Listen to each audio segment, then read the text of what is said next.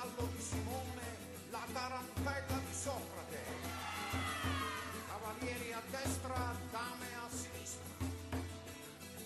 Tu sei intelligente, ti danno sempre addosso. Se invece sei demente, ti danno il primo posto. Diventi un erudito, ti danno il ben servito. Se resti un ignorante, ti mettono al volante.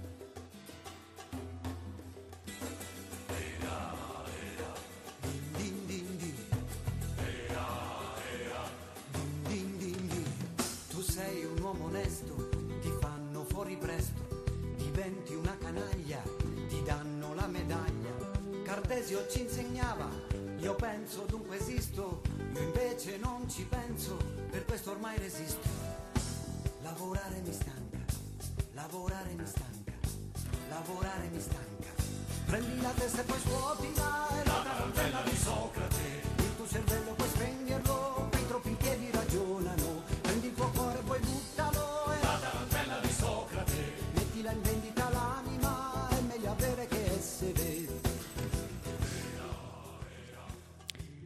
Eccoci, buonasera a tutti, benvenuti carissimi radioascoltatori, amici di Radio Ruoti.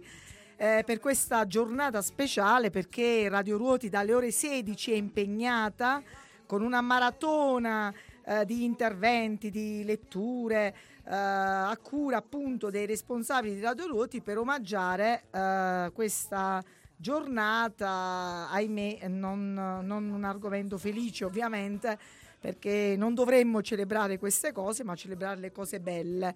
Ma chissà che poi, 25 novembre, giornata internazionale contro la violenza sulle donne, speriamo che si trasformi poi in una giornata di amore per le donne eh, e di rispetto per le donne.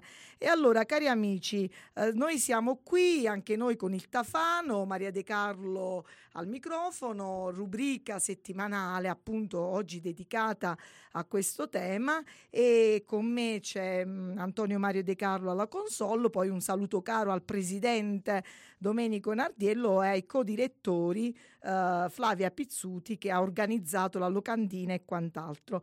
Bene, allora in studio abbiamo questo, faremo questa volata pure noi così di corsa eh, in questo, quest'oretta circa. Abbiamo degli amici speciali perché sono delle persone eh, davvero dal cuore dell'animo artistico, eh, filosofico, eh, scrittori, insomma dal- dall'animo di chi eh, vuole indagare, ecco, indagare eh, la, la mente e il cuore degli uomini per questa giornata. Voglio solo ricordare una cosa all'inizio, che questa giornata internazionale, ormai se ne parla tanto in tv e quant'altro, l'ONU l'ha scelta questa data anche per un altro motivo, perché è in previsione del 10 dicembre non mi stanco mai di dire questa cosa, il 10 dicembre 1948 eh, furono sanciti, fu sancita la Dichiarazione universale dei diritti dell'uomo. Quindi se salviamo le donne, salviamo anche tutta la eh, società perché ogni essere umano è libero, è libero di scelta. Allora vado velocemente, abbiamo Maria Pia Papaleo che è originaria della Basilicata, ma si trova la, nel Lazio, a Roma. Ciao Maria Pia, ci sei? Ciao, ci sono, buonasera a tutti. Bene, per chi non conosce Maria Pia è una donna eclettica, eh, docente, attrice teatrale, regista, sceneggiatrice, eh, ideatrice di testi teatrali importanti e quindi sarà con noi con un suo pezzo eh, e poi ci presenterai tu Maria Pia. Bene, andiamo alla seconda ospite, una poetessa eh, lucana da Calvello, recentemente ha pubblicato anche un libro di poesie, Roberta Alberti. Ci sei Roberta? Sì, ci sono. Ciao a tutti. Che Buonasera. bella, bella Roberta. Poi dalla Sicilia ci spostiamo in Sicilia con Salvatore Magra, avvocato, esperto di diritto e di Costituzione. Ciao Salvatore. Buonasera, salve. Bene Salvatore, grazie. Poi ci dirai qualcosa in merito. Federico Virgilio, siamo in, eh, nel Lazio di nuovo, consulente filosofico. Ciao Federico. Ciao, buonasera a te Maria, buonasera a tutti. Bene, ancora saliamo, saliamo. Chi c'è? Uh, Cristina Bonabitacola, ci sei? No, Cristina? No, forse Cristina ha avuto problemi uh, con la connessione. Vediamo Antonella, Antonella Cantisani, educatrice, anche lei allieva, allieva uh, della regista e attrice allieva di Papaleo. Buonasera a tutti. Ciao cara, sotto la neve, vero Antonella? Che brivido! Eh sì. Sono a ruoti anche io quest'anno. Antonella è a ruoti, ma Antonella viene da fuori, dalla Basilicata sempre. Eh, qual è il tuo paese, Antonella? Nemoli. Nemoli, eh, che sembra un, un po' un, uh, un, pa- un, paesello da cartone animato. Simone Magli. Eh, Simone Magli, adesso ci spostiamo in Toscana, poeta e fotografo artistico. Simone, dove sei? Sì, ciao, buonasera a tutti. Ciao Simone, che bello, un po' di magia della tua Toscana.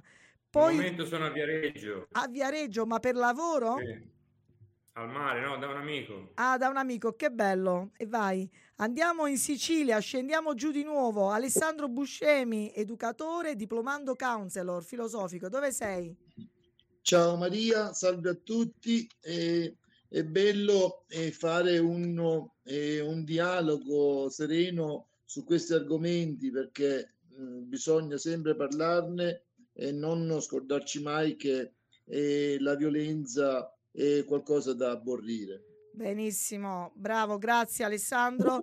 e poi abbiamo Francesca Scudiero una new entry, una new entry perché con voi altri ci siamo già conosciuti, ma anche con Francesca nel passato volevo dire invece una novità sensazionale per lei che ha pubblicato recentemente un libro, scrittrice avvocato, avvocata.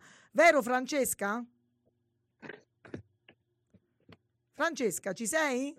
Sono qui, stavo riattivando il microfono. Sì, grazie per l'accoglienza. Francesca è dalla Campania. Che bello, la nostra benissimo. E viva il sud, viva il sud, Toscana compreso, Viareggio compreso, ovviamente. allora, ci siamo. Uh, siamo qui, abbiamo detto per chi ci sta seguendo, per commemorare, chiedo a Mario, ma poco poco, una canzone dedicata alla donna. Scegli tu.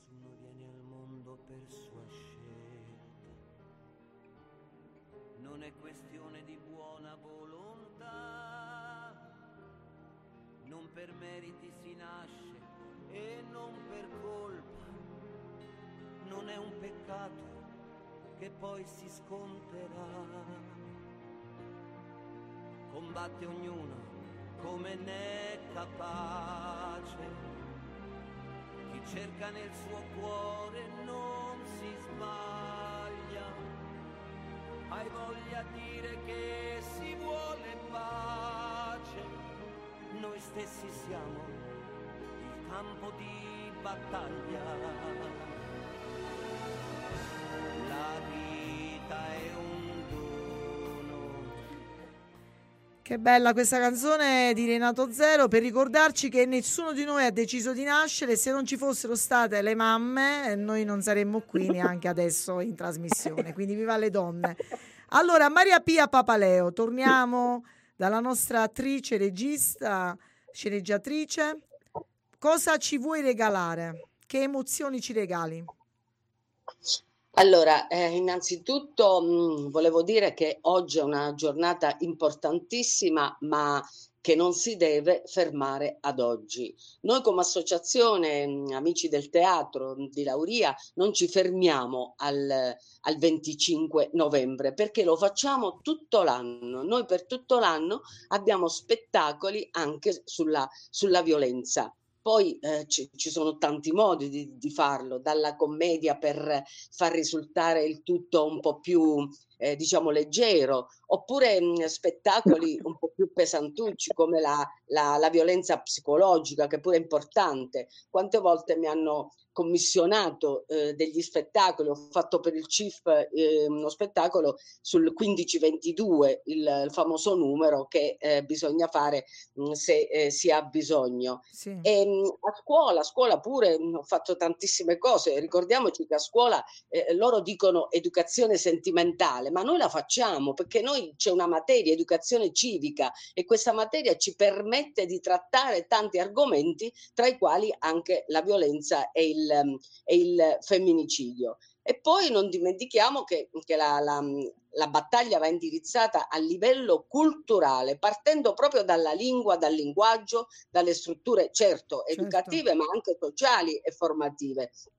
Per esempio, ovviamente la, la famiglia, però in tutti gli spazi. Io credo nel teatro, il teatro come mediatore in questo, mh, eh, in questo contesto. Ehm, eh, citando Carmelo Bene, Sì. ehm, anche mh, noi consumatori dobbiamo stare attenti perché, mh, per esempio, eh, ci sono delle. ehm, dobbiamo sapere no? che gli abiti che indossiamo, come quelli di Benetton, Sì. vengono prodotti attraverso le repressioni sul popolo indigeno eh, in Cile, eccetera, eccetera.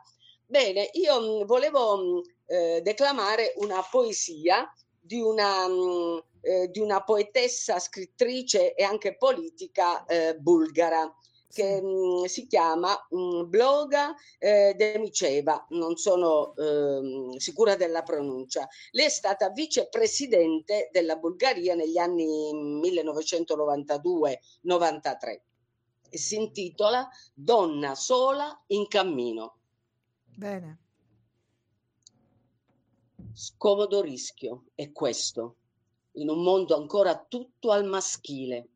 Dietro a ogni angolo ti aspettano in agguato incontri vuoti e percorri vie che ti trafiggono con sguardi curiosi.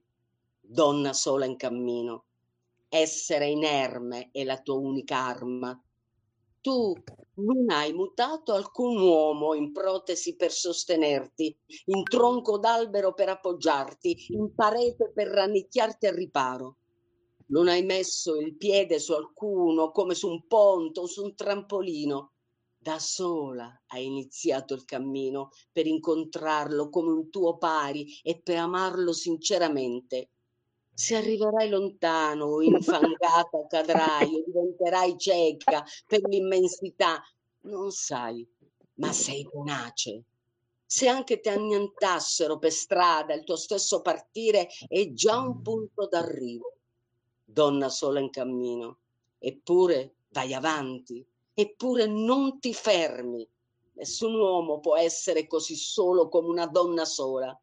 Il buio davanti a te cala, una porta chiusa a chiave e non parte mai di notte la donna sola in cammino, ma il sole come un fabbro schiude i tuoi spazi all'alba. Tu cammini però anche nell'oscurità e non ti guardi intorno con timore e ogni tuo passo è un pegno di fiducia verso l'uomo nero col quale a lungo ti hanno impaurita. Risuonano i passi sulla pietra, donna sola in cammino, i passi più silenziosi e arditi sulla terra umiliata, anche lei, donna sola in cammino. Grazie Maria Pia, un applauso, non so se si sente, lo stiamo facendo noi qui dalla regia. E complimenti grazie. davvero, è un testo bellissimo e, e mi piace sottolineare quello che dicevi tu, non bisogna soltanto oggi ricordare questa celebrazione e poi magari le leggi e, e altre eh, iniziative delle agenzie educative, dalla scuola, la famiglia ed altro, eh, mancano di gesti quotidiani. Complimenti per l'opera anche con la compagnia del teatro di Lauria e Grazie. tanti tanti auguri. So che devi andare via, non puoi fermarti con noi e così mm, Maria Pia. Sì, eh, ho una serata proprio in per questa occasione. La mia compagnia sono 40 anni, eh, quest'anno festeggeremo i 40 anni nel 2024, ci tengo a, a dirlo. E siamo presenti su- sul territorio, tutto il territorio della Basilicata, ma anche sui paesi limitrofi e siamo arrivati anche a Roma due volte ricevendo un premio al Senato. Che bello, auguri, lo so perché noi Grazie. della Radio Ruoti ti abbiamo festeggiata e quindi facciamo anche un appello a chi volesse magari eh, contattarti, potrà farlo per eh, eventuali insomma, proposte eh, nei rispettivi centri. Grazie Maria Pia, un abbraccio A te, grande grande. Buonasera a tutti. buonasera. Ciao. Allora adesso passiamo da Roberta Alberti. Roberta, abbiamo detto poetessa di Calvello, sensibile anche al tema della disabilità, perché è un problema che vive in prima persona, è stata ospite nostra anche a Ruoti quest'estate e ha fatto una testimonianza davvero molto molto toccante. Roberta, che poesia ci vuoi regalare questa sera? Due, diciamo, versi scritti da poco, cioè da stamattina. eh. Quindi è un inedito, non è tratto dal tuo libro di poesie. Bello. No, no, vi leggo due nuove poesie Grazie Roberta, a te la voce. pubblicate sui social oggi, ma comunque sono 2023. Sono proprio di questo evento che non deve essere limitato a questo giorno, Sì. ma ovviamente, come diceva eh, prima, bisogna ricordarselo tutto l'anno. E purtroppo le discriminazioni non sono solo con le donne, ma anche a livelli, come dicevi tu, anche Sul problema sì, della disabili, disabilità. su tutta la, diciamo, i- le persone che sono leggermente più, più, come posso dire, Fragili, diciamo ehm, fragili, più vulnerabili, più fragili, ecco. Mm. non mi veniva la parola. Mm. Ok, grazie Roberta, davvero. Allora, ti ascoltiamo.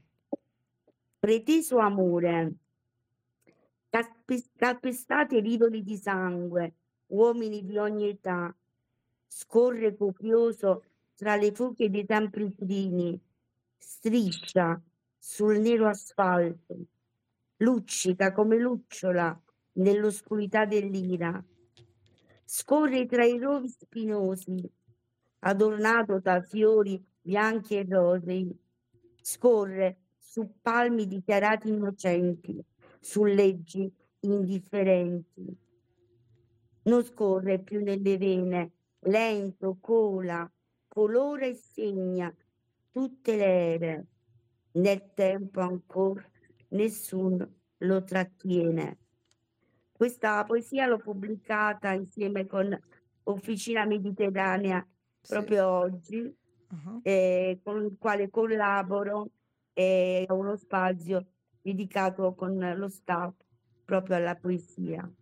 Bene, grazie, grazie Poi Roberta. vi leggo solo, Sì, tre frasi. sì. Donne, non abbiamo volti, siamo tutte vittime del desiderio di essere amate da uomini che non sanno amare. Grazie a tutti per aver ascoltato i miei versi. Grazie Roberta, che dolce che sei. Grazie davvero. Eh, bello il messaggio no? Eh, ultimo che ci regali. Io ti faccio tanti tanti auguri. So che devi rientrare a casa perché sta nevicando anche dalle tue parti a Calvello. Quindi fai piano, mi raccomando. E un Grazie. abbraccio grande grande. Ciao Roberta. Ciao. Ciao a tutti, grazie. Bene, e allora adesso ci spostiamo su un altro ospite, su altri ospiti. Vedete, io ho voluto nella scaletta, eh, siamo, siete in nove, no? Siamo in dieci, però ho voluto sulla scaletta anche i nostri amici eh, dalla costola di Adamo, dice la Bibbia, eh, Dio poi ricavò Eva, ma non come inferiorità, ma come parità, per dire, eh, infatti nell'ebraico, eh, nel testo sacro, giusto per fare una citazione, eh, ha ehm, eh, Ish in ebraico e Isha si aggiunge eh, la mm, vocale A per dire che tradotto in italiano sarebbe uomo e uoma se volessi tradurlo alla lettera eh, dall'ebraico. Non c'è un'altra parola per dire donna la radice è identica a quella di uomo quindi uomo uoma. Allora nella spiegazione dei biblisti questo per dire come eh, che nel pensiero di Dio non c'era una superiorità un'inferiorità ma c'è una parità di dignità cioè la dignità è pari, è uguale. Uomo uoma. Ecco, non è corretto, eh, diciamo in italiano, però rende l'idea uomo uoma, cioè pari dignità, non superiorità, lo ripeto, e non inferiorità. E quindi mi piaceva sentire, perché anche come donne dobbiamo ascoltare ehm, quei maschi eh, che invece eh, assolutamente ehm, insomma, hanno questa cultura eh, bella, libera, no? di chi eh, è arrivato a un livello di comprensione dell'alterità, diciamo, proprio del genere umano, eh, dato dal maschile e dal femminile, a partire dalla legge della natura, dopo tutto. No? E allora ho voluto con me quindi anche Federico Virgilio, Salvatore Magra, eh, Alessandro Buscemi e Simone Magli. Allora io inizierei con eh, Federico Virgilio, eh, consulente filosofico, e quindi ci può dare anche un aiuto nella comprensione, Federico, eh, di questi maschi, eh, che poi non bisogna fare di tutto un erbo un fascio, no? ma di questi colleghi, eh, uomini e uo- uomini, che eh, vivono evidentemente eh, un disagio esistenziale, fondamentalmente sono persone non felici. Federico, a te la parola. Sì, grazie Maria. Eh, sì, hai detto bene perché eh, sicuramente parliamo di uomini, il femminicidio, che hanno un grande problema. E il problema è questo che eh, anche per fare un po' di chiarezza linguistica, concettuale, mi permetto di dire che in queste giornate sono state fatte diverse generalizzazioni. E dire che a partire da un caso poi si deve generalizzare, qui tutti gli uomini sono in un certo modo, è sbagliato perché stiamo facendo una, eh, fa, una, eh, una fallacia di generalizzazione indebita. In realtà, nei casi di femminicidio, eh, sicuramente sono commessi da uomini, ma da particolari uomini, è un'aggiunta fondamentale, cioè da uomini che non sono capaci di amare. Mm. Questo è importante dirlo, sottolinearlo. Sì. Non sono capaci picchiato di gestire una relazione, eh, non sono capaci picchiato di accettare dei no. E allora, a questo proposito, eh, in questo mio brevissimo intervento, eh, mi permetto di fare una domanda a me stesso e agli altri. Sono capace di amare? Che cos'è per me l'amore? Essendo appunto mi essendo un consulente filosofico, dunque mi occupo di filosofia e cerco attraverso la, la filosofia di aiutare gli altri io direi di, di, di, porci questa domanda, che cos'è per me l'amore se sono capace di amare? E allora io mi permetto di, consigli- di consigliare una lettura molto eh, adeguata e molto bella, tra le altre cose, che è L'arte di amare di Eric Fromm, sì. che è un psicanalista eh, che ha scritto questo testo nel 1956, che proprio all'inizio del, del testo dice una cosa fondamentale, e dice eh, è amore un'arte? Allora chiede sforzo e saggezza saggezza. Nella prefazione dirà un'altra cosa fondamentale eh, che dobbiamo, secondo me, tenere a mente. Dice che nell'amore individuale, cito, non può essere raggiunta senza la capacità di amare il prossimo con umiltà, fede e coraggio. Senza queste virtù è impossibile amare veramente. Dunque, nell'amore mm-hmm. non ci sono soltanto i sentimenti che sono necessari, ma, eh, ma, ci sono anche quelle che sono le virtù. Dunque, la uh, saggezza. E sempre nel testo ci dice che ehm, tutti quanti noi abbiamo una pretesa di essere amati, cioè noi vogliamo essere amati, ma poi verso la fine appunto del testo ci dirà una, una cosa fondamentale che sembra paradossale, in realtà non lo è, e ci dice sempre eh, Eric Fromm, la capacità di stare da soli è la condizione prima per la capacità di amare. E dunque ehm, amare significa non soltanto esprimere sostanzialmente dei sentimenti, ma significa anche eh, amare attraverso la saggezza, attraverso la virtù. E dunque amare attraverso l'umiltà, attraverso la pazienza, attraverso la ragione, attraverso l'ascolto. Sono tutti termini questi che ricorrono uh, in, in, Eric Fromm. Sì. E allora, secondo aspetto, ehm, dunque l'etica che è fondamentale, la saggezza di cui dico, lo dico con molta chiarezza e onestà, probabilmente in questi giorni forse non abbiamo sentito, non abbiamo ascoltato come termine, ma in realtà è un termine determinante. La saggezza, allora ecco che io qua mi propongo anche qui uh, di, di, chiedermi uh, in, con quale etica noi possiamo, diciamo, in qualche modo uh, affrontare una relazione. Eh, beh, vi posso dare un, suggerimento ulteriore, sempre di un altro filosofo della tradizione eh, che ci appartiene, cioè eh, Schopenhauer, il fondamento sulla morale, ci dà due eh, virtù cardinali, quello della, della giustizia non danneggiare nessuno e quello dell'amore per il prossimo o la carità, ossia aiuta per quanto puoi tutti, sono due virtù cardinali e dunque più in generale se volessimo esprimere una massima universale che vale per tutti senza distinzioni, eh, non fare all'altro ciò che non vorresti che fosse fatto a te. Questo penso che questa massima possa esserci utili, diciamo, da mettere in pratica. Eh, l'ultimo punto, eh, quindi dall'etica, dalla filosofia, passiamo alla letteratura, in particolar modo a un testo molto bello che anche qui eh, consiglio la lettura, che è Kyle Gibran, è un poeta libanese, nel eh, testo bellissimo del 1923, eh, dice una cosa bellissima per quanto riguarda appunto eh, l'amore. Quando gli chiedono che cos'è l'amore, dico, dice diverse cose. Eh, ecco una cosa a mio avviso fondamentale che dobbiamo tenere sempre presenti, sia uomini che donne. Cito: l'amore non dà nient'altro che se stesso e non prende nulla se non da se stesso. L'amore non possiede né vorrebbe essere posseduto perché l'amore basta eh, ehm, all'amore. Ecco dunque che eh, in questo veramente mio brevissimo eh, excursus, in qualche modo eh, ho fatto un percorso di educazione che come sappiamo deriva dal, dal, dal latino sostanzialmente duce, cioè tirar fuori. Che cosa? Quello che è eh, l'essenza dell'uomo, quello che è sostanzialmente ciò per cui vale la pena eh, vivere, perché l'educazione non dimentichiamolo che si pone un fine fondamentale, quello di rendere autonomo la, la persona.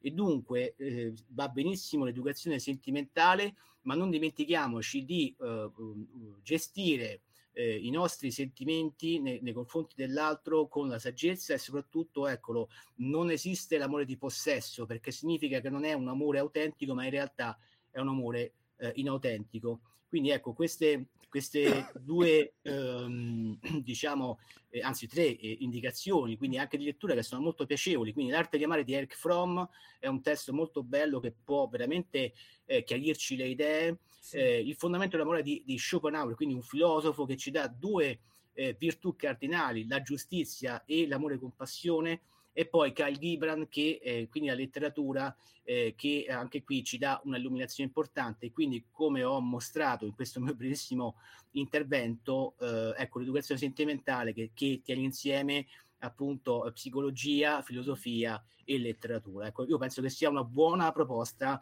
appunto da uh, eh, non soltanto appunto proporre alle scuole, ma anche da agli attuare, adulti. da attuare agli, agli, adulti anche nella vita, proprio nella prassi quotidiana. Grazie Federico, preziosissime queste indicazioni e ricordiamo anche l'aspetto, la massima, la regola d'oro, che tra l'altro è una regola che vale in tutte le religioni, quindi non è solo quella cristiana, ma tutte le religioni del mondo, compresa quella taoista, che è non fare agli altri quello che non vuoi che gli altri facciano a te. È la regola proprio di base. E dovremmo partire proprio da questo grande rispetto, veramente preziose le tue indicazioni, ci ritorniamo.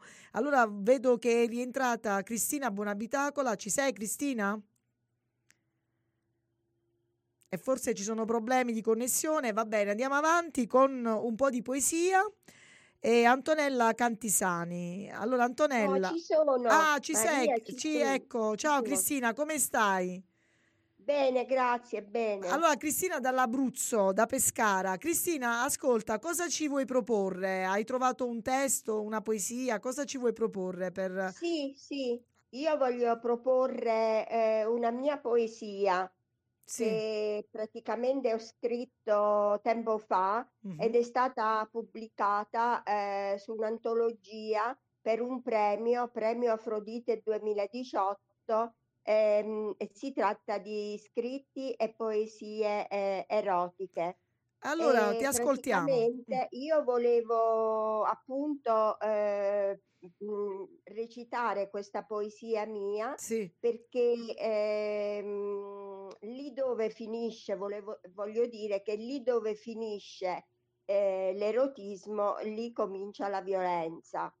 E eh, sono stata praticamente attratta eh, per scrivere questo testo e poesia eh, e l'ispirazione mi è venuta eh, da un affresco di Pippi Giulio, eh, detto Giulio Romano, eh, che ehm, a Palazzo Te di Mantova, nella sala di Psiche, c'è questo bellissimo affresco Mhm. dove praticamente eh, si vede, eh, io inten- l'ho inteso in questa maniera, cioè il- lo stupro di Giove Serpente nei confronti di Olimpiade e, il- e lo stupro poi darà ehm, eh, origine, diciamo, farà nascere il grande Alessandro Magno.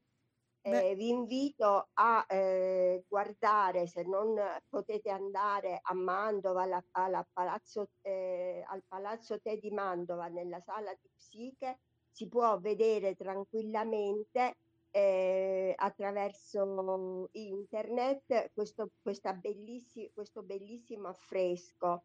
E io faccio parlare appunto Olimpiade Sì. che, eh, che ehm, con questa poesia. È un testo brevissimo Mhm. eh, perché io l'ho inteso appunto come uno stupro. Allora, la poesia. Pesanti le tue mani toccano il mio corpo. Lascia che il vento entri leggero nei miei fianchi. Il vento leggero esplora il mio corpo e lontano mi porta come uccello nel cielo il suo peso sopporta. È brevissima la poesia, Breva ma, e intensa, molto intensa. mol- molto intensa, sì. Grazie Cioè, Cristina. va bene. Cristina, vuoi aggiungere, vuoi aggiungere, stavi dicendo qualcosa, scusami. Dicevo appunto di questo bellissimo affresco che mi ha molto colpita Sì, eh, e quindi vi invito proprio a, a guardarlo, vedere tutta la forza e la potenza di Giove eh, nei confronti di, di questa donna che giace e Sì. con il marito che eh, la osserva eh, di nascosto attraverso la porta, il marito Filippo. È un affresco intensissimo. Eh, a qualcuno potrebbe sembrare carico di Eros, sì. ma eh, io ho visto appunto la, la presenza dello stupro. Quindi era sempre per, ripeto, un omaggio appunto per questa, per questa, per la mancanza di, appunto, di rispetto e di violenza in questa giornata. Grazie Cristina in per questa questa, giornata, sì. in questa giornata e poi anche perché eh, è proprio eh, il, il- la- il possesso del corpo della donna è già dagli, eh, dagli albori della civiltà, insomma, ecco. Quindi è una, eh sì, è una riflessione che andrebbe approfondita ovviamente. Bene, ti ringrazio Cristina, de- questa denuncia, appunto la denuncia al possesso e alla violenza. Grazie Cristina, passiamo a un'altra donna, abbiamo detto eh, Antonella Cantisani, eh, allieva di Maria Pia Papaleo. A te la parola Antonella, ci sei? Eccomi, buonasera. Allora, cosa ci proponi? sera vi presenterò un monologo Sì. eh, che ho scritto proprio per uno degli eventi di cui parlava prima la mia maestra Maria Papaleo e parla di una donna che non c'è più. Qualcuno di voi forse la ricorderà, è un evento successo tanti anni fa. Non ti sentiamo bene, Antonella? Mm. Scusami, Antonella, eh, il- eh, non, non ti abbiamo sentita bene, c'è un problema di connessione tua. Eh, come hai detto, il testo si intitola Mi chiamo Kitty? Sì, Va bene, vai.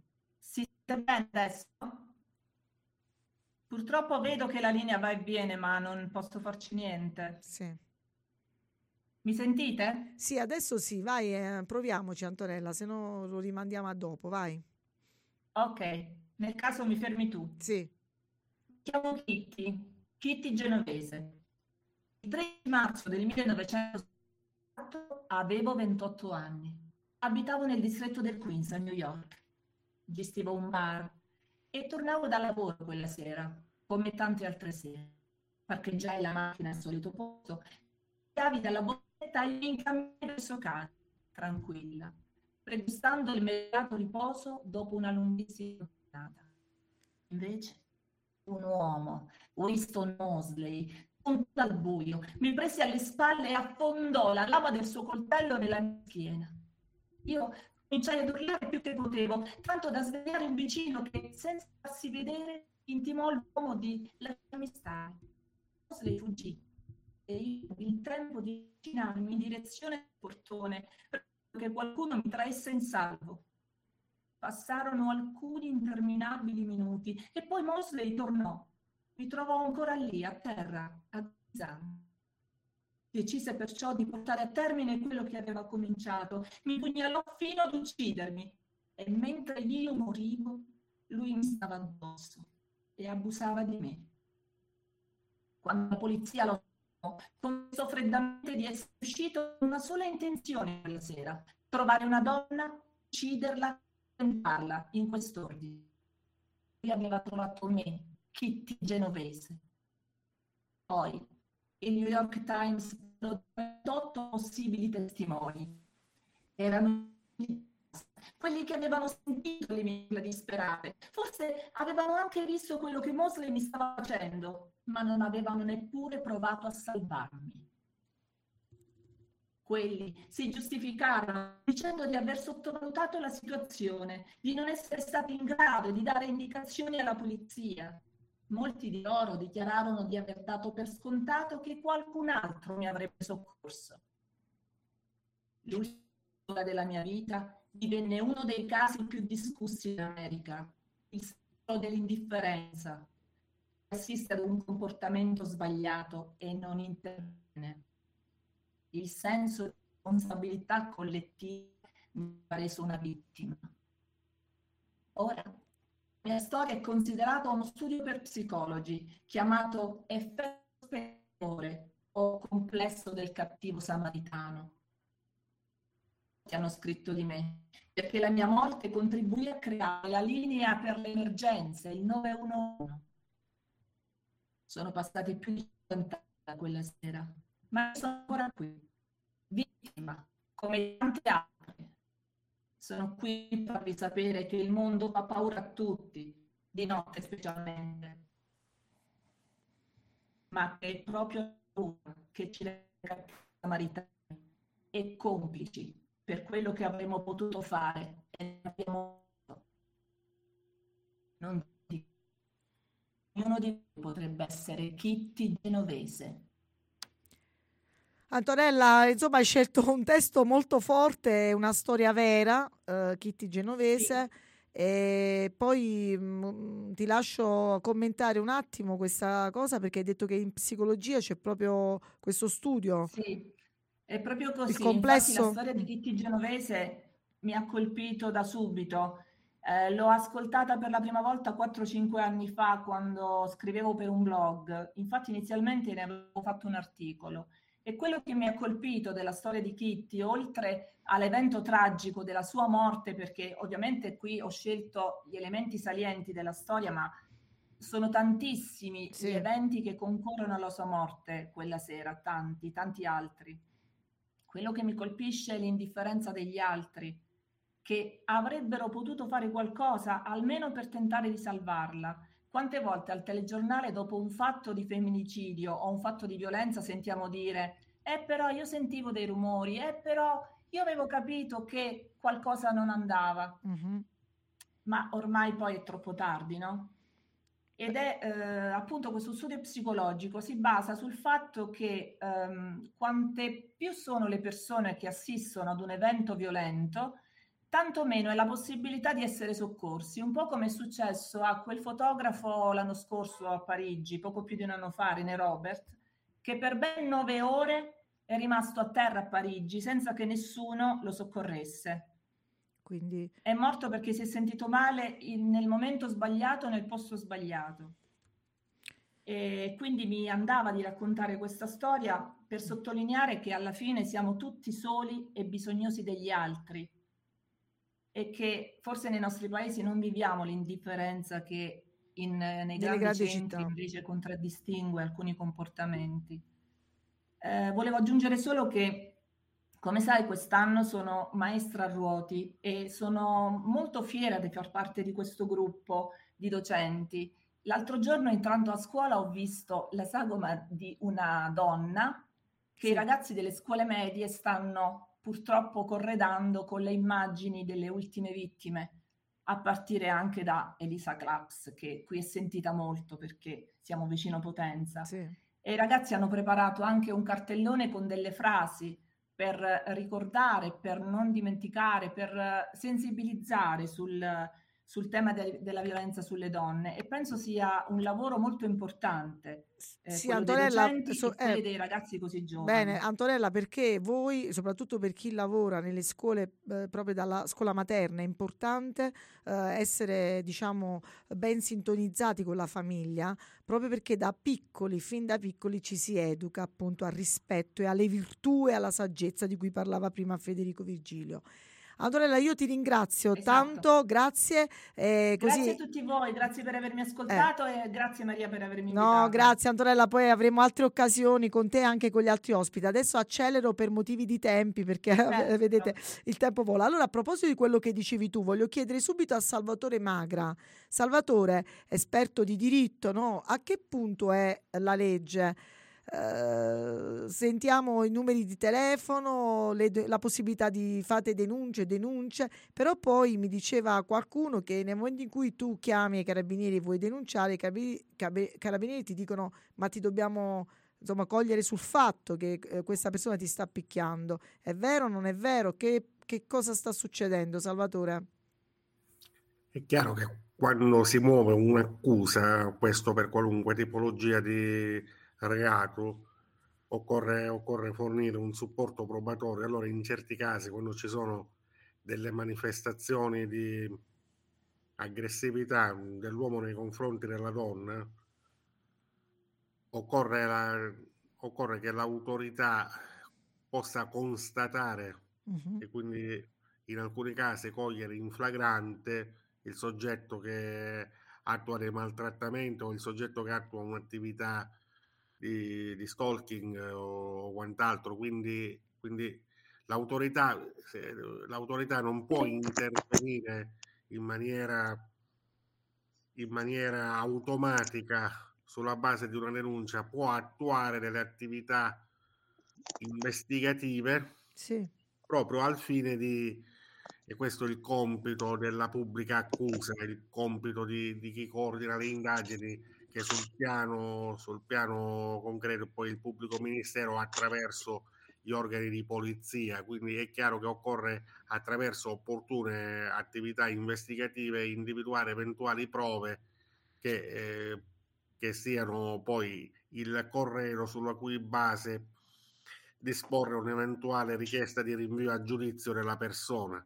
Ma è chiaro che tutto parte dalla denuncia quando si tratta di reati non procedibili d'ufficio, nel senso che la distinzione fondamentale eh, è tra fattispecie di reato eh, in cui l'indagine può partire su impulso del pubblico ministero quando il pubblico ministero abbia sentore di una notizia di reato, quindi sappia che esiste un contesto in cui è possibile che si stia compiendo un reato e quando quel determinato reato quando quel determinato reato la possibilità che si prospetti quel determinato reato possa co- consente al pubblico ministero di agire in automatico al fine della promozione delle indagini, quindi reati particolarmente gravi quando siano procedibili d'ufficio. Mhm. Poi reati invece che sono procedibili soltanto su istanza di parte che poi assume la forma della querela, della denuncia.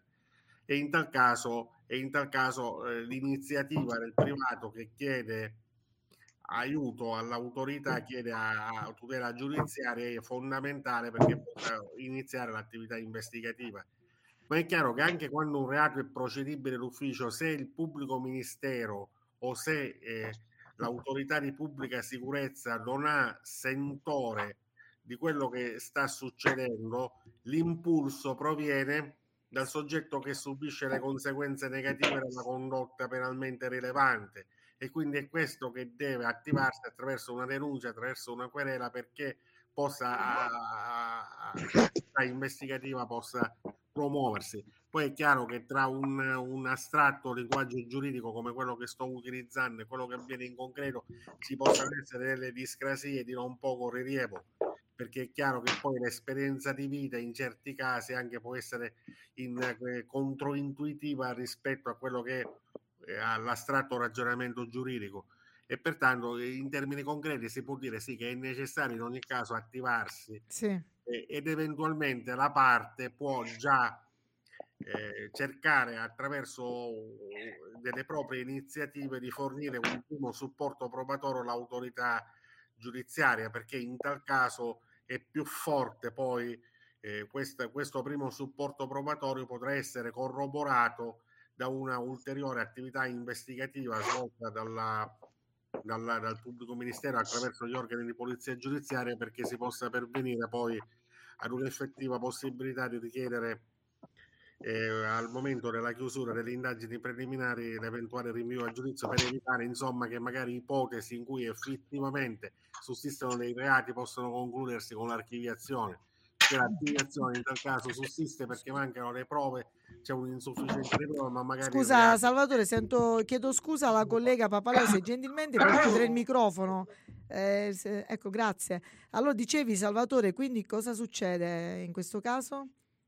Stavi dicendo? Sì, se c'è un'archiviazione, non è detto che il reato non c'è. Il pubblico ministero non ha sufficienti prove, non ha sufficienti strumenti per chiedere il rinvio a giudizio della persona, così come quando c'è una richiesta di rinvio a giudizio non Sì. è detto che la persona accusata, oggetto, soggetto di indagine sia colpevole. Poi è Ah, chiaro che sarà il processo, ma dico in ogni caso è un primo passaggio fondamentale. Bene. Grazie, grazie Salvatore. Vuoi, vuoi aggiungere qualcosa su questo? Che cosa diresti, ecco, come No, consiglio io eh, generale? avevo intenzione di dire qualcosa sulla condizione della donna. Dobbiamo tenere presente che quando è stata approvata la Costituzione nel 1948, all'interno dell'Assemblea Costituente c'era un numero significativo di donne, Sì. eh, 21 donne, e poi ci sono state varie sentenze della Corte Costituzionale che hanno cercato di rendere, rendere attuare le disposizioni costituzionali rispetto ad una situazione originaria in cui il marito, eh, secondo un modello di stampo romanistico, era considerato il capo di famiglia, Ah, mentre l'articolo 29 della Costituzione ti va a dire che la famiglia si basa sull'eguaglianza morale e società naturale fondata sul matrimonio e, e- e essenzialmente basantesi sull'eguaglianza morale e giuridica dei coniugi. C'era una discrasia tra quanto disponeva il codice civile prima della riforma del diritto di famiglia del 75 e quello che disponeva la Costituzione del 48. Il codice civile risaliva al 42 ed era, ed era oh, fortemente impregnato ed è fortemente impregnato di diritto romano. ah. Poi, eh, poi è chiaro che la pari opportunità, tutte queste, tutte queste in ambito lavorativo, eh, la necessità di realizzare l'uguaglianza attraverso anche interventi dello Stato per rimuovere le situazioni di disuguaglianza, Mhm. quindi i principi di eguaglianza nelle, nelle versioni formale e sostanziale, l'articolo 3 della Costituzione. Tutti questi sono elementi di cui bisogna tenere conto. Quindi i passi sono stati fatti, diciamo, Salvatore. I passi dal Ancora punto di vista... c'è molto, c'è molto da fare, però si spera che qualcosa si possa. I passi sono stati fatti, sì. Da un punto di vista- fatto, Non, eh, bisogna, eh. non bisogna pensare che sia tutto. Purtroppo la realtà che- di cui eh, ci rendiamo conto poi fa con, eh, con i femminicidi, con, tutte, con tutti questi maltrattamenti, fa, fa comprendere che ancora si deve fare molto. Insomma. Quindi che non basta fare la legge e avere Eh, in automatico un comportamento civile, diciamo. Sì. È così, Salvatore? Sì, purtroppo sì. Eh, purtroppo sì. Grazie Salvatore. Adesso un po' di poesia, dai, con Simone Magli dalla Toscana, il nostro poeta e fotografo dell'arte artistico della natura, innamorato della natura. Simone, ci sei? Simone? Simone? Sì, Eccoti. Allora Ciao. Simone, ciao. Intanto una tua testimonianza su quanto accade, come diceva anche, visto che sei chiamato in causa, no, come uomo, no? Nella relazione affettiva con l'altro, no? Che succede se hai un no? Ma succede che bisogna conoscersi bene prima di, di cercare una relazione. Mm, Bisogna imparare i nostri limiti e saper convivere con il dolore, anche la solitudine. È un impegno, è un impegno e quindi va preso come tale. E, la società di oggi è piena di attaccamenti, dipendenze e, e quindi questo peggiora le cose, insomma. Ci sono tante persone che non vogliono stare mai da sole. Eh, c'ho qualche amico che quando interrompe una storia eh, il primo pensiero che ha è di ritrovare un'altra, un'altra storia. E secondo me ci vuole conoscenza di se stessi uh-huh. e, e rispetto, insomma, questi sono punti cardini. No, bello quello che hai detto, che non bisogna quando si interrompe una relazione cercare subito un'altra perché dicevi tu non si sta ecco, se, coabitare anche con la solitudine. Però a questo tuo amico lo preferisco rispetto a quelli che invece non accettano il rifiuto e eh, pretendono no, un ritorno con la propria ex. Sì, ma perché si è gonfiato, diciamo, un po' a tutti l'ego e, e quindi è questo che ha, fa dei problemi, insomma. Bene, Simone, grazie per la bella riflessione. Allora, cosa ci regali come testo Io vi poetico? voglio proporre una poesia eh, sull'amore incondizionato, che ce n'è bisogno oggi, insomma. Sì. Questa l'ha, l'ha recitata un mio amico a un matrimonio, al suo matrimonio, all'amata l'ha, l'ha recitata. Uh-huh. E, e, quindi ecco, ha portato anche fortuna per adesso, quindi la voglio, la voglio leggere. Si chiama Amore incondizionato. Siedi qua con me, sul tenero prato, canta ciò che vuoi, guarda dove vuoi, solo non ti alzare, perché oggi ho deciso di amarti. Bella. E, questo... e poi ne un'altra, se sì. me la fai leggere. Certo. Che questa invece è, mm, è sul perdono contrapposto all'abbandono. Sì sul perdono di se stessi e sul perdono anche degli altri. E, ehm, si chiama appunto perdono. Dalle retroguardie del nulla avanza un grande cavaliere, il perdono. Perdona te stesso e amerai il mondo. Ed ecco, questa era sul, appunto sul perdono. No, è un eh... cavaliere, quindi... Mm No, mi piace questa, perdona te stesso e amerai il mondo. Quindi chi si sa riconciliare con se stesso, no? Simone ci aiuta. Sì, bisogna fare spazio dentro noi stessi eh, per accogliere meglio gli altri. Io sono su questa idea. Bello. Quindi consiglio che daresti a tanti uomini che magari vivono un disagio nel rifiuto Uh, Simone, ecco, da pari, visto che abbiamo questi quattro maschetti, approfittiamone da pari, quindi non... Co- di che... coltivare la, proprio, la propria solitudine e di accettare anche momenti in cui non, non ci sentiamo ricambiati. Bene, bello, grazie Simone. Non andare Niente, via, Simone, non andare via, resta qui. E abbiamo adesso un altro maschietto uh, dalla Sicilia eh, poi Francesca eh, dopo eh, facciamo parlare prima questi maschietti. Presenti Alessandro Buscemi eh, da maestro tra l'altro no? con i bambini. Allora ma, Alessandro ciao benvenuto. Ciao Maria grazie. Io prima ascoltavo Federico eh, quando ha citato Eric Fromm e mi ha fatto venire in mente un libro che io ho letto qualche decennio fa, sempre di Eric Fromm, che è il titolo è Avero Essere, però in questo libro eh, l'autore mette in contrapposizione due poesie, una poesia che viene eh, che è stata scritta da un giapponese e l'altra poesia il, il cui autore è un americano. Entrambi eh, i poeti osservano un, una rosa, però il giapponese eh, vede eh, la rosa, la guarda con amore proprio perché la ama, la lascia vivere.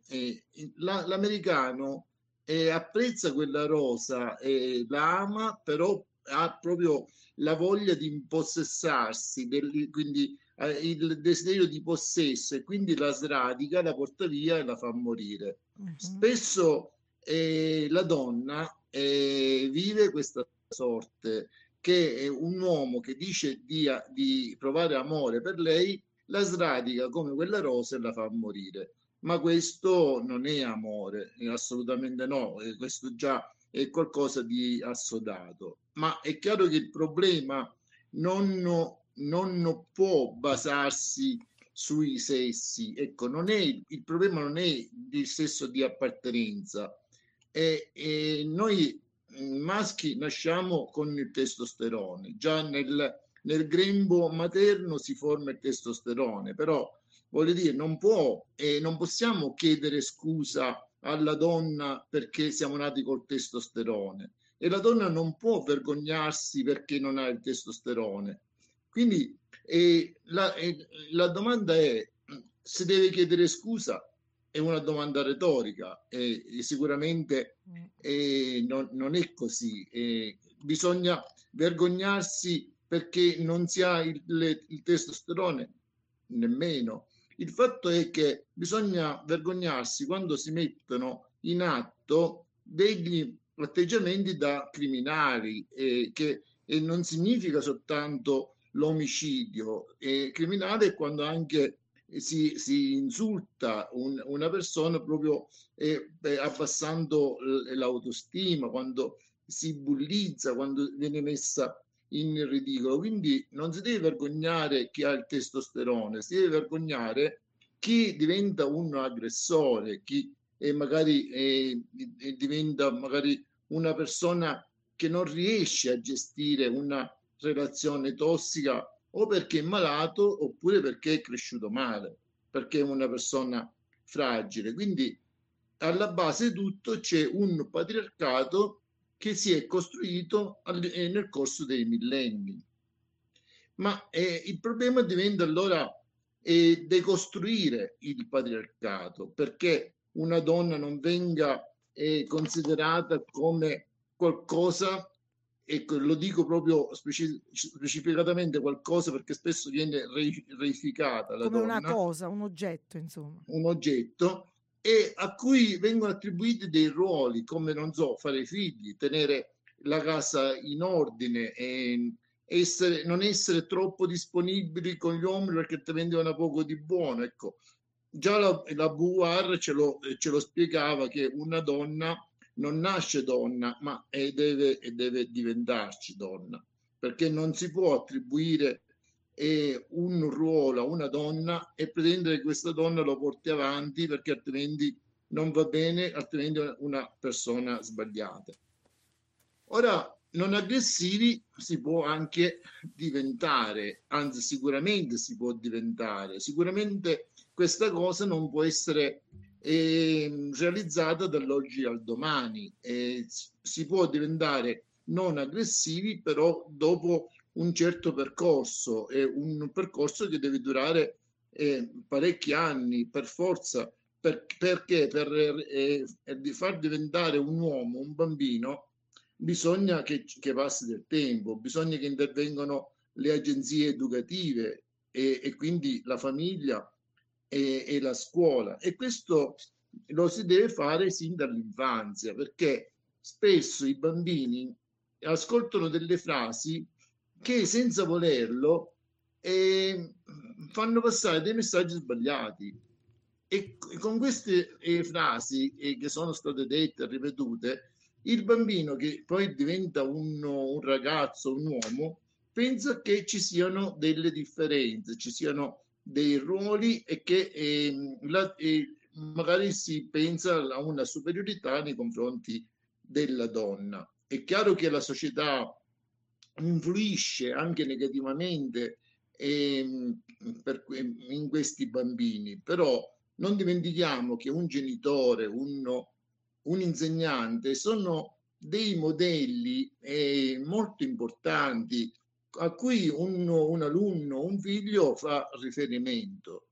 E questo, questi modelli sono utilissimi per plasmare la personalità di un bambino che poi crescerà e diventerà un adulto, perché una personalità plasmata male eh, può portare a un, a, a un femminicidio e quando questo non accadesse non, non sarebbe giusto neanche se all'interno di una relazione ci fosse l'insulto o ci fosse magari l'atteggiamento denigratorio nei confronti di qualcuno. Quindi Alessandro, eh. mi sembra di capire che la base no, del bambino, del fanciullo, è l'aria che respira a partire proprio dal nucleo familiare, cioè dal, dalla, dal padre e dalla madre, dall'orientamento che riceve in casa di rispetto eh, o di normale. violenza o di pregiudizio, insomma. Quindi è base... normale, eh. il, il bambino deve interiorizzare che la violenza non è una qualità,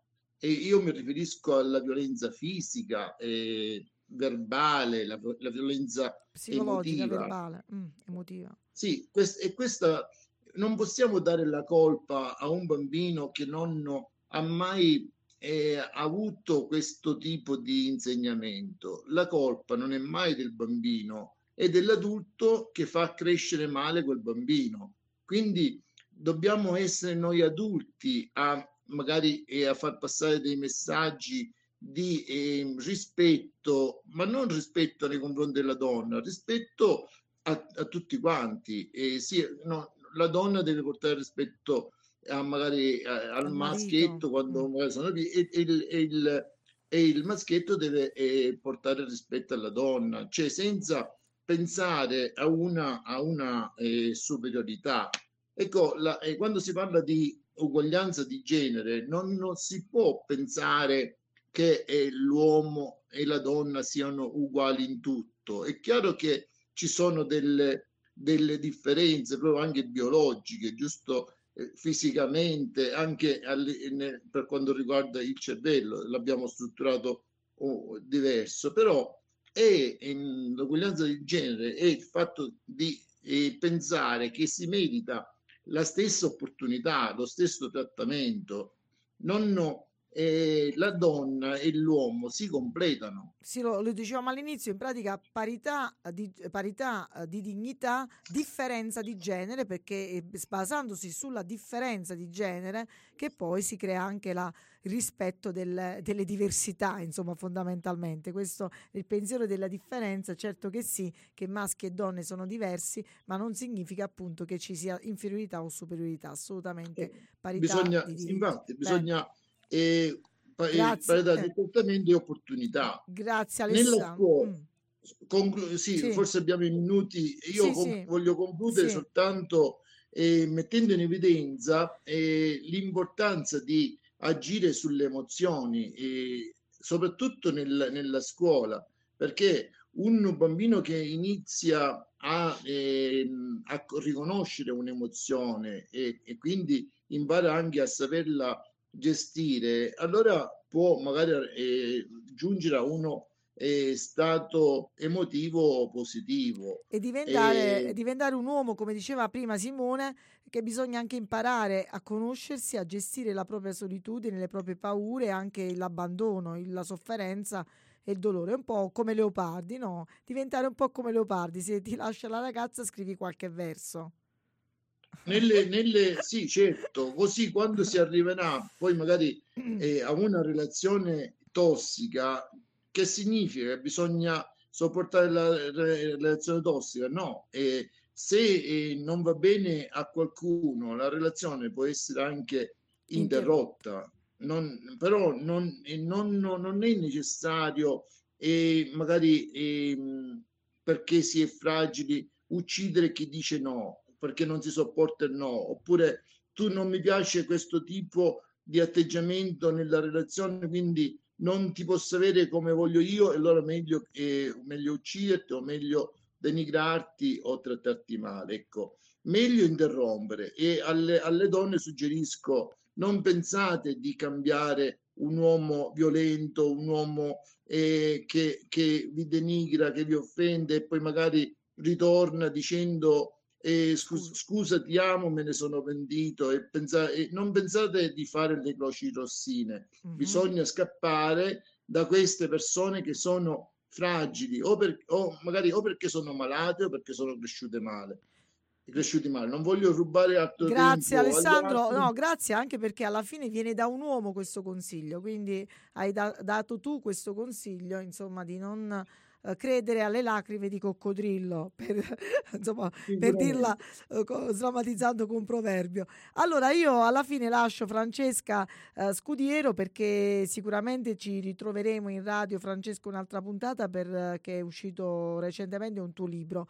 Francesca è una donna combattiva, eh, lascio libertà di, eh, di, insomma, di spazio di quello che vuoi raccontare di te Francesca perché so che è un tema molto caldo, questo molto sentito, forse sentito anche sulla tua pelle, mi ricordo, e anche perché da avvocato, da avvocata, quale sei, hai ascoltato anche altre storie alt- di altre donne quindi diciamo chi più di te, insomma, per questo ti ho lasciato alla fine, proprio perché magari hai un po' la visione delle testimonianze che sono uscite fuori e hai un po' il, il polso della situazione rispetto a questa uh, drammaticità. E ci dici solo adesso per un po' di pubblicità l'editore e il titolo del tuo libro. Allora, io ho pubblicato, ce l'ho qua, eccolo qua. Vediamo. Vabbè, noi lo vediamo, gli altri amici ci ascoltano. Vai col titolo. Allora, uh, vieni vestita solo dell'anima. Sì. Ed è un, uh, un libro basato su un'esperienza uh, di esperimento sociale. Era un esperimento sociale che facevamo è scritta a quattro mani, l'altra mano non vuole essere menzionata, però parla comunque di un'esperienza, eh, diciamo in chat, di un amore che nasce in chat. Sembra una storia leggera a vari punti di vista, diciamo persone che non vogliono impegnare le proprie energie possono leggere la storia d'amore. Persone che attendono a una psicologia inversa possono leggere poi quello che è realmente l'esperimento sociale che è alla base, però non vi faccio nessuna anticipazione. Lo dobbiamo comprare questo libro. Il testo per chi ha gli strumenti per comprenderlo, chi non ha gli strumenti per comprenderlo si fa bastare la storia. Diciamo, Quindi vieni vestita, vieni vestita solo di anima. Dell'anima, solo dell'anima. Di Edizioni? Chi è l'editore? Uh, Pace, Pace Editore, Orester Kersel Pace. Bene. E Ma... Cosentino eh, beh, ma dimmi una cosa, questo libro tratta in un certo senso eh, la violenza di una donna sola. La violenza di una donna sola, ma anche la violenza psicologica?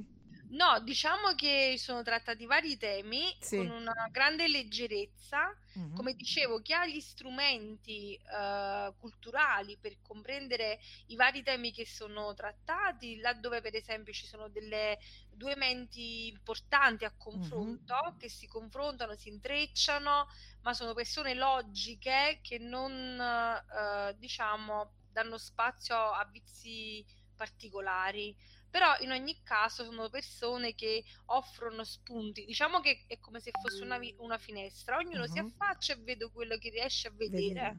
Va bene, dai, ci stai creando un po' di curiosità. molto, molto complicato scriverlo, ma Eh. è stata un'esperienza veramente unica, anche perché dall'altro lato c'era un psicoterapeuta che rompeva le scatole. Allora, Allora- voglio fare una premessa, mi Sì. è piaciuto molto partecipare a questa riunione, però vorrei dare un contributo perché io Certo. sono uno studioso del femminicidio. Eh, te l'ho detto prima, dico anche sulla tua pelle e su Sì, quanto hai io sono ascoltato. Eh. una morta scampata, sì. Ah. sì.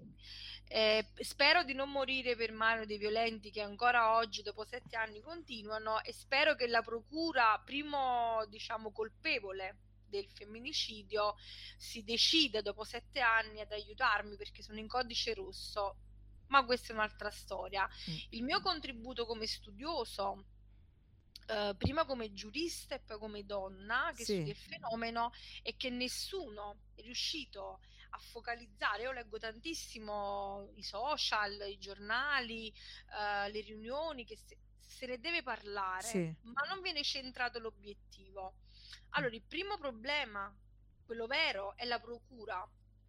Vuoi perché non ha i mezzi, perché questo lo dobbiamo dire, non hanno i soldi, non hanno i mezzi e non viene investito nella giustizia. Noi siamo abbandonati a noi stessi, gli operatori del diritto sono abbandonati e quindi non abbiamo gli strumenti, non veniamo aiutati. I pubblici ministeri eh, non aiutano la donna che denuncia la spaventano, strappano i figli alla donna denunciante dicendo che questa, non essendo sottomessa al patriarcato, non è adatta perché giustamente non educa i, i figli alla sottomissione ma alla ribellione del maledetto molestatore. Molto spesso eh, co- conferiscono una padre potestà ai, pedo- ai padri pedofili per dirne Vabbè questo, vabbè, questo non gi- dobbiamo generalizzare, voglio dire, viva Eh, Dio, meno male. specifici, Eh, ma comunque così. Ci sono alcuni casi, forse, eh, In alcuni casi sì, eh, quando trovi il pubblico ministero Eh. che trasferisce un ottimo fascicolo Eh. di, di sangue e sudore dell'avvocato al, al, al GIP e poi al GUP, ok. eh, Però quindi, perché dico che non è centrato l'argomento? Lasciamo stare la questione Sì, giuridica perché infatti. veramente è un carrozzone. ah, Chi partecipa lo sa, eh, ma perché nessuno ha capito che noi viviamo l'epoca degli amori fatui mm, che è, eh, diciamo, da, non sono un filosofo, spero che la mia terza laurea possa essere in storia e filosofia perché veramente lo desidero, diciamo. Trovo sempre eh, molto bello quando qualcuno mi dice eh, ormai non proviamo più sentimenti, non c'è più empatia. mm, mm, mm. E poi cosa fanno? Accarezzano, diciamo, la situazione, ma non l'abbracciano. Cioè, il, il vero problema è l'amore fatuo, le amicizie tradite, eh, questi padri, queste madri che scappano, perché io come avvocato vedo sia le madri Mm. che i padri che scappano, quindi per me è la stessa cosa, Sì. voglio dire. Eh, posso usare l'uno e l'altro termine. Scappano in che senso? Cioè dalle dalle responsabilità famiglie, dalle dalla famiglia, responsabilità, ecco. abbandonano la- l'altra metà della famiglia e quindi il genitore che resta tira avanti il carrozzone. Ecco. E quindi gli amori fatui, eh, che si- Mm, può essere una- un'amicizia e quindi delusioni che abbiamo vissuto tutti, ma mhm, eh, eh, penso che l'amore fatuo del papà o della mamma, per esempio io ho affrontato questo qua della mamma, è stata atroce, la mamma che abbandona casa e se ne va, Sì. è veramente sconvolgente rispetto al papà che abbandona casa e se ne va. ah. Quindi l'amore fatuo, secondo me, eh, va eh, a, a essere l'elemento importante. Quindi a scuola noi non è che dobbiamo dire che a scuola non c'è l'educazione sentimentale, non è vero. Perché io conosco docenti straordinari, voglio spezzare pure una, una freccia a favore di questi soggetti che vengono sempre accusati. A scuola non si studiano i classici. Ad esempio, Seneca nel De Brevitate Vite dice, si rivolge a Claudio, Sì. lui era un avvocato, e dice, perché porti la scorta dopo aver stuprato queste donne? Perché tu sai che solo se la tua giuria sarà composta da stupratori sarai assolto. Sì. Tu adultero assul- assolto da adulteri. Non è una poesia, Mhm. è un fatto reale, cronologico, si trova agli annali. Però, però anche in quel caso ci sta questa relazione della mancata empatia. Cioè, eh, Seneca ci dice nel De Brevitate Vitae, dice Claudio, eh, che è un senatore, Sì. porta la scorta solo adesso che ha stuprato. Prima che stuprasse non aveva la, non aveva la scorta. Poi sottolinea anche in altre opere, che non è questo qua, De Brevitate secondo me è più profondo, dice perché, nel- perché gli dei nascono sempre da uno stupro? E perché le opere d'arte eh, vengono sempre ad innalzare questo- questa funzione sociale? Perché? Perché quella eh, si sottolinea che là c'è il patriarcato in quell'opera. Chi stupra voleva stuprare, si voleva divertire. E non si deve generalizzare perché io non credo che tutti gli uomini siano uguali, anzi io lo spero fermamente. Questo è stato detto anche prima negli altri Eh, interventi siamo Io, no, ovviamente... perché io, io difendo uomini e donne. certo. Io su papà veramente che quando siamo entrati in tribunale il magistrato ha detto avvocato sono contento che lei sia una donna, che Eh. veramente è una cosa sconvolgente sinceramente. Certo. Torno a ripetere, il primo problema è sempre il tribunale, è sempre la procura, vuoi perché mancano mezzi, però... eh, Però Francesca mi piaceva quello che hai detto tu, no? Eh, L'amore Che alla porta... Sì, l'amore fa, cioè il fatto che eh, È la chiedo... soluzione, cara. È la- il famoso mh, Bauman, chiedo a Federico quando si parlava in, in qualche incontro nostro di caffè filosofico, quando Bauman parla di società liquida, quindi è questo amore liquido Federico, è un amore lo liquido? dicevo come concetto, sì, sì. Quindi coincide.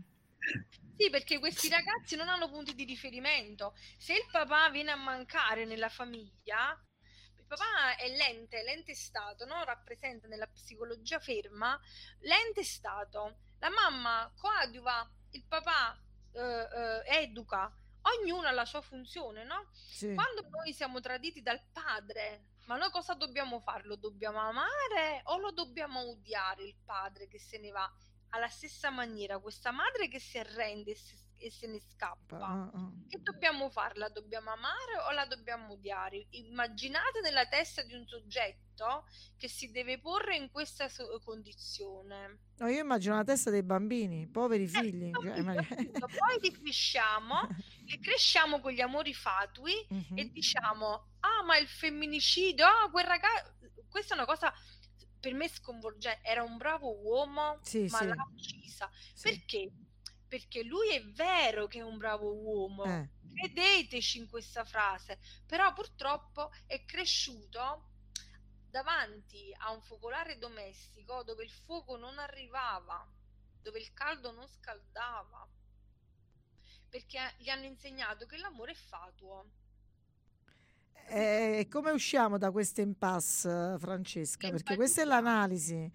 E quindi eh, non c'è... Allora, prima cosa, le donne vanno credute, perché se le donne, le donne vanno vanificate, io purtroppo vi devo dire che sono testimone del fatto che la Lega ha comunicato a tutte le procure di astenersi eh, e di archiviare tutte le, le denunce e di qualificarle come non esatte, come non vere. Quindi tutte le persone che poi sono veramente vittime di false querele ah, Un attimo, sì, sì, no, chiedo scusa, un attimo, voglio, so che c'era tra di noi Simone, deve andare via. Simone, se gentilmente ci vuoi lasciare con un ultimo saluto, un'ultima riflessione, così ti, ti salutiamo. Noi ci fermiamo un altro po'. Dimmi, Simone. Sì, no, niente, avevo scritto nella chat il mio pensiero Sì, se lo dici ehm, direttamente. sull'educazione sì, emotiva. Sì, Secondo me, eh, fino dalle scuole, fino dall'asilo addirittura, ci vorrebbe una materia che contempli un'educazione emotiva, emozionale, e dove ci sia partecipazione non solo sui libri. sì. E quindi ecco, io sarei favorevole a questa cosa, insegnata da una psicologa eh, esperta. Cioè tu dici, visto che le famiglie vivono l'amore fatuo, è labile, è liquido, dove non c'è, eh, a questo punto i bambini per non lasciarli alla deriva, la scuola diventa la croce rossina lì dove della famiglia sgangherata, in un certo senso. No, diciamo che l'educazione si impara eh, soprattutto in famiglia all'inizio, un'impronta, eh, però questa nelle scuole ci vuole perché sono comunque comparative anche a- alla famiglia. Eh, ci si trascorre molto tempo fino da piccoli piccoli e quindi secondo me ci vorrebbe una, un'insegnante esperta in questi temi, ecco. Oppure anche il laboratorio di scrittura dove sono anch'essi Bravo, palestra bravo. per queste cose. Bene, grazie. Allora Simone, ti lascio, eh, ti ringrazio di cuore e poi avremo modo di risentirci. Grazie Simone, a presto. A Ciao, tutti, ciao a tutti. Allora stavamo... mm, eh, vogliamo chiudere con Francesca così ci salutiamo tutti, vero? Abbiamo Antonella, eh, hai, due- hai un minuto ancora così terminiamo con Francesca e ci salutiamo. Volevi dire qualcosa Antonella Cantisani? Volevo solo dire che sono d'accordo con Simone e anche con Francesca. Tra l'altro esistono dei programmi di psicoeducazione per l'intera famiglia. Il problema è come metterli in atto nelle scuole, chi ne fa richiesta, chi autorizza, insomma. la trafi- e poi non tutti ne conoscono l'esistenza, quindi bisognerebbe partire da molto lontano. Bene. Speriamo di arrivare Grazie, Ant- grazie solo questo. Antonella. Io devo ringraziare anche il nostro cordirettore di Radio Ruoti che, come avete visto, mi ha fatto l'occhiolino col tempo e siamo, abbiamo sforato di tanto, eh, però è- era bello e dopo e piacevole anche insomma chiacchierare. Eravamo in tanti, ma è stato bello. Allora, Francesca, vuoi un po' eh, diciamo, poi magari col tuo libro se vuoi ne parliamo un'altra volta con qualche ospite eh, come agli amici di oggi e ci ritorniamo semmai. Vuoi chiudere rispetto a questo problema che hai Beh, detto, hai centrato da avvocata? dico Mm. che noi abbiamo bisogno Sì. di eh, pochi psicologi, Sì. nessuno psicoterapeuta, abbiamo bisogno della mamma, abbiamo bisogno della nonna, Ah. dobbiamo tornare alla vecchia maniera, niente babysitter, Eh, e poi dobbiamo tornare all'amore per l'insegnante. La, la nostra insegnante, io ho avuto due insegnanti straordinari, purtroppo non ci sono più nessuno di e due, e per me sono stati, sono stati e sono punti cardini. Quindi eh, quando tornano a casa i ragazzi, l'in- l'insegnante ha ragione. Deve, torna- deve tornare, bello questo che dici perché anche questa sera in un altro incontro si parlava proprio del riscoprire la saggezza, quella che ci hanno insegnato i nostri nonni, quella che ci hanno insegnato i nostri genitori, che poi è il discorso che faceva anche all'inizio Federico Virgilio rispetto a una, a una eh, educazione proprio all'amare il, il prossimo come se stessi, al rispetto dell'altro. E, insomma, abbiamo bisogno di, mm, insomma, di punti fermi. Allora, Francesca, eh, da, mm, da donna continui a fare le tue battaglie. eh, Il prossimo libro sarà sulla mia storia, eh, lo sto già scrivendo, si chiama Civico 79, dove io praticamente elencherò tutti i modi eh, attraverso i quali si massacra una donna e non c'è bisogno di ucciderla per ucciderla. Eh, la violenza psicologica parli tu, cioè di violenza psicologica anche, non solo ma fisica. proprio tecnico-pratica, perché io ho vissuto purtroppo quello che si chiama la legge 54-2006. Tu sai che io sono un'accanita, eh, diciamo, combattente contro questa, don- questa legge che praticamente massacra la donna Mhm. eh, in- con, con quello che abbiamo appunto denominato noi vittime di questa situazione femminicidio in vita. Femminicidio in vita. Ah, Poi ascolta, qual è la legge? Non me la ricordo. Lo La di- 54 del 2006. Chiedo dopo a Salvatore una battuta su questa legge 54-2006. Eh, praticamente, sai che cosa è questa Eh. legge? Riassume Sì. l- la punizione che il Mussolini ha conservato per la sua prima donna, quella che poi si era venduta tutti gli averi per fargli fondare l'Avanti, eh, e lui lo ha- l'ha ringraziato chiudendolo in manicomio lei e anche il primo figlio, il primogenito, che poi sarebbe stato l'erede. Eh, e questa legge praticamente attiene a questo, fa dichiarare le donne pazze, mette i figli in casa famiglia, Ah, eh, e poi utilizzano una serie di strumenti per distruggere solo quello che è rimasto. Quindi, quindi esiste, ancora, esiste ancora questa, questa possibilità, dico. Eh, Assolutamente viene ah, praticata quotidianamente nei tribunali attraverso Ah, delle psicologo e delle psicoterapeute che sono Poi chiedo, chie- chiedo, ecco, chiedo anche a Salvatore, da esperto in materia, eh, a Salvatore, la tua Beh, collega insomma, sta dicendo eh, questo, dimmi. Questa, questa legge stabilisce l'affidamento dei figli minori a entrambi i genitori, quindi si parla di affido condiviso. Il diritto del minore, anche in caso di separazione personale dei genitori, di mantenere un rapporto equilibrato e continuativo con ciascun genitore. Quindi, in definitiva, No. Quindi, cioè, in- riconosce il principio della bigenitorialità. Vabbè, quindi Sì, il succo, però l'articolo 155 bis prevede un assoggettamento della donna attraverso una somministrazione di farmaci fortissimi, Com- attraverso i quali molte delle donne che io ho trattato sono rimaste anche danneggiate, eh, so- a soggettare alla psicologia. Ora non, perché non Dici, estremizziamo, eh, non eh, estremizziamo vai Salvatore, eh. il principio è l'affidamento Ah, condiviso. Poi ah. questo articolo 155 Sì. bis prevede la possibilità che il giudice affidi il figlio a uno solo dei genitori, Ah, ah, motivando perché ritiene che l'affidamento all'altro sia contrario all'interesse del minore, ma questo può essere sia affidamento Al eh, maschio a- sia alla madre che al padre. oppure al padre. Quindi in questo caso non è affidamento condiviso, ma è un affidamento monogenitoriale.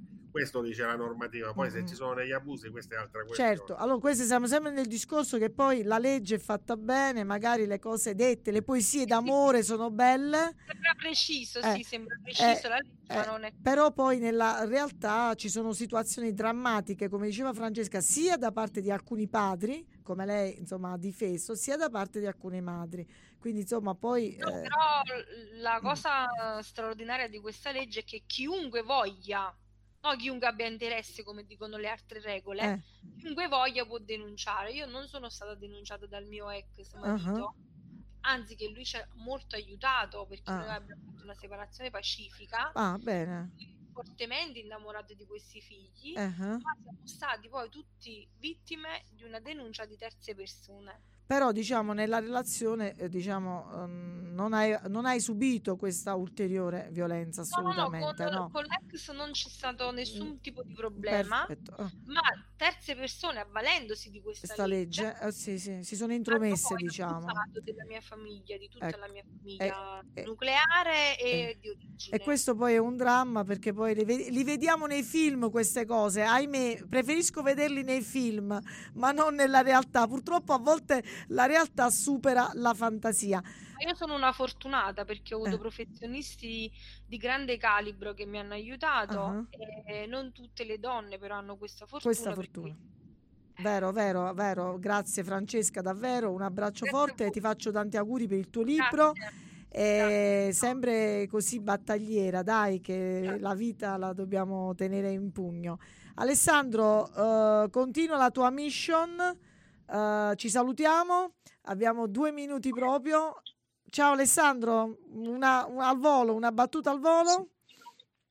Una battuta al volo, ecco, eh, cosa posso dire? Decostruire il eh, patriarcato ovviamente è importante, ma non basta eh, fare un'ora di lezione a scuola. Ecco, bisogna eh, decostruirlo anche con il nostro esempio, perché eh, un figlio, un alunno deve anche emulare l'educatore, altrimenti eh, diciamo come qualcuno magari abituato a dire a fare fai quello che ti dico io e non fare quello che faccio io. Ok, la E- E, testimonianza. una cosa, una cosa che bisogna insegnare sin da piccoli, eh, eh, quindi ai bambini, Sì. è l'importanza del consenso, perché spesso Mm. quando si dice no, non si capisce che è un no.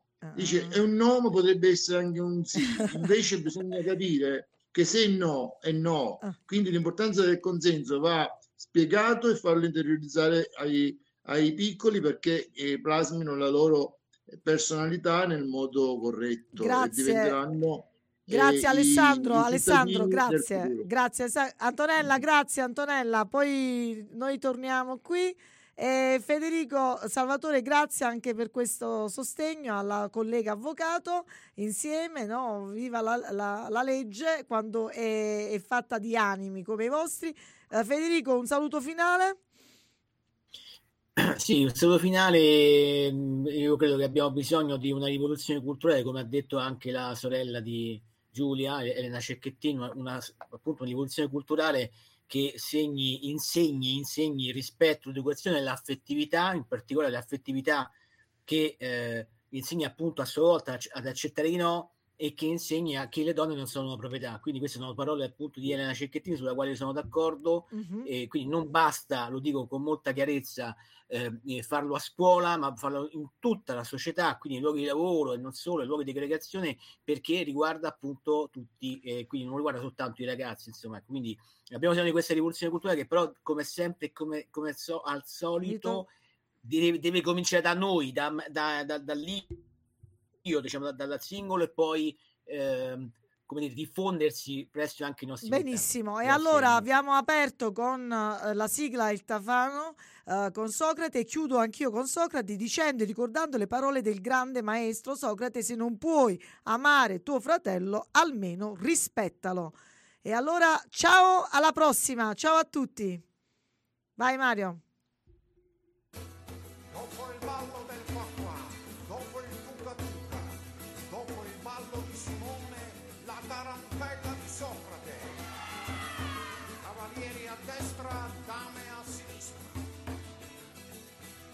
intelligente ti danno sempre addosso, se invece sei demente ti danno il primo posto, diventi un erudito, ti danno il ben servito, se resti un ignorante ti mettono al volante.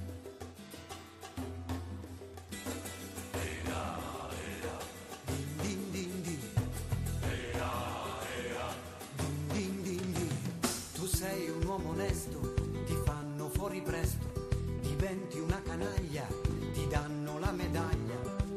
Boccasio ci insegnava, io penso dunque esisto, io invece non ci penso, per questo ormai resisto. Lavorare mi stanca, lavorare mi stanca, lavorare mi stanca. Prendi la testa e poi svuotila.